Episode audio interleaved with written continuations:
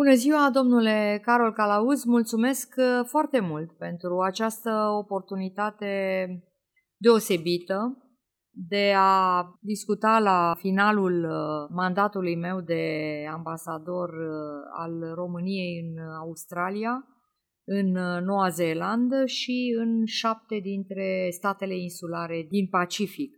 Mă bucur de asemenea că discuția noastră are loc la sediul uh, oficiului consular al uh, României din Melbourne, statul Victoria, unde recent am și participat la organizarea și desfășurarea recentului scrutin uh, pentru alegerea membrilor Parlamentului României în perioada 5-6 decembrie și mă bucur foarte mult că, într-un fel simbolic, îmi închei un mandat de șapte ani cu această vizită la Melbourne. Sigur, șapte ani uh, sunt o bucată importantă din viața oricărui om, uh, atât uh, profesional cât și personal. Cred că am avut noroc și foarte multe bucurii în acest mandat și aș vrea să împărtășesc prin intermediul dumneavoastră o parte din ce cred eu că rămâne în urma acestor șapte ani pe care i-am petrecut împreună cu familia mea în uh, această țară frumoasă și foarte îndepărtată de România, numită Australia.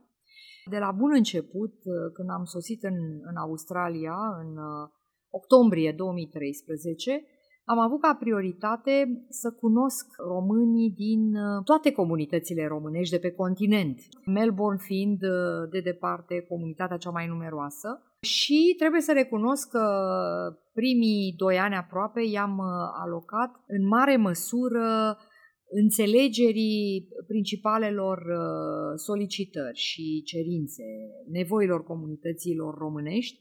Și asta pentru că de la bun început am fost impresionată de calitatea limbii române vorbite la adipozi.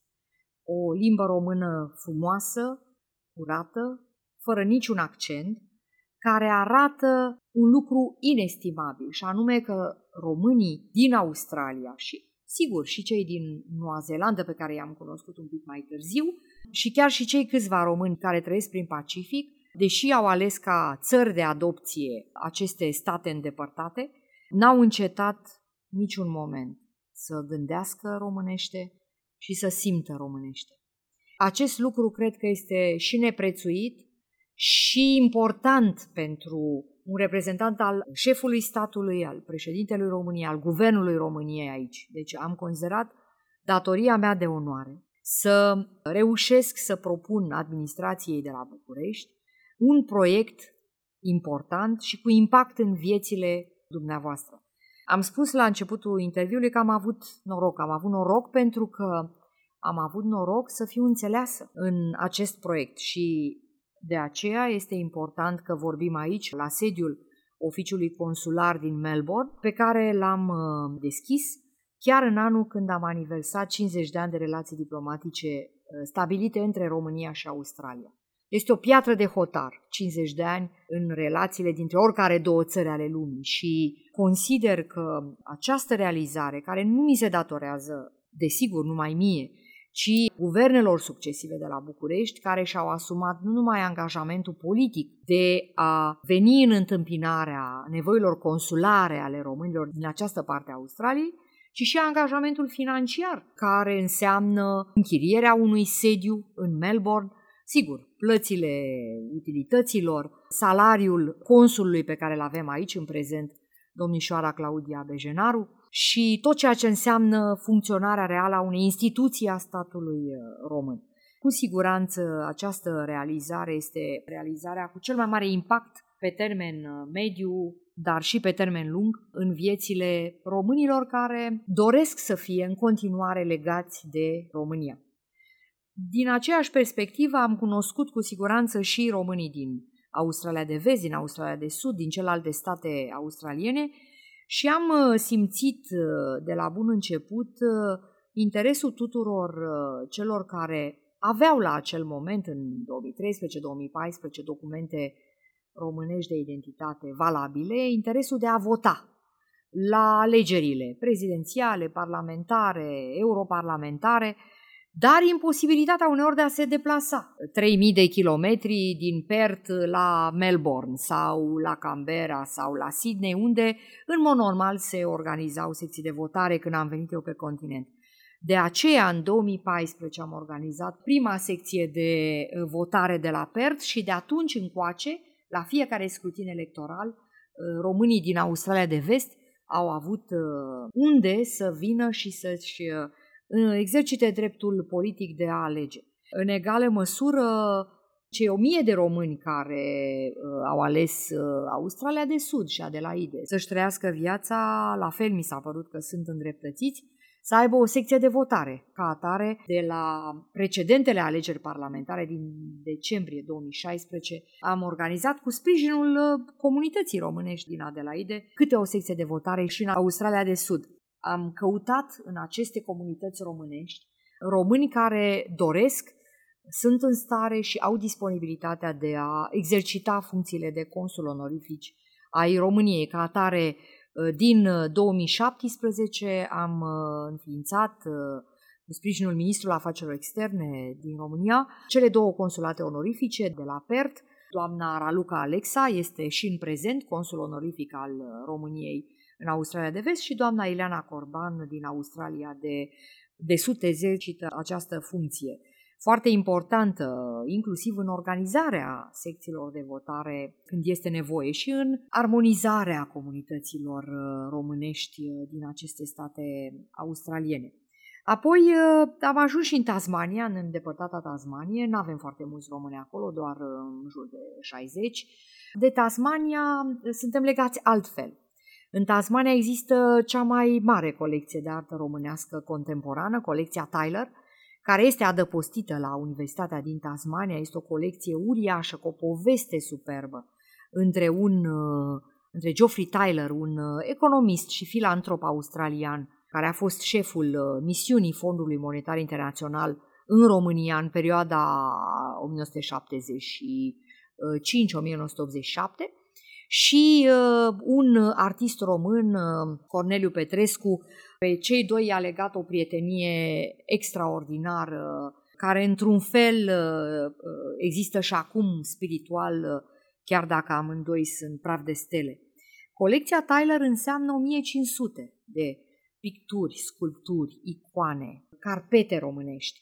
Este o colecție extraordinar de reprezentativă pentru arta modernă și contemporană a României și este într-adevăr cea mai numeroasă din cel puțin din emisfera sudică.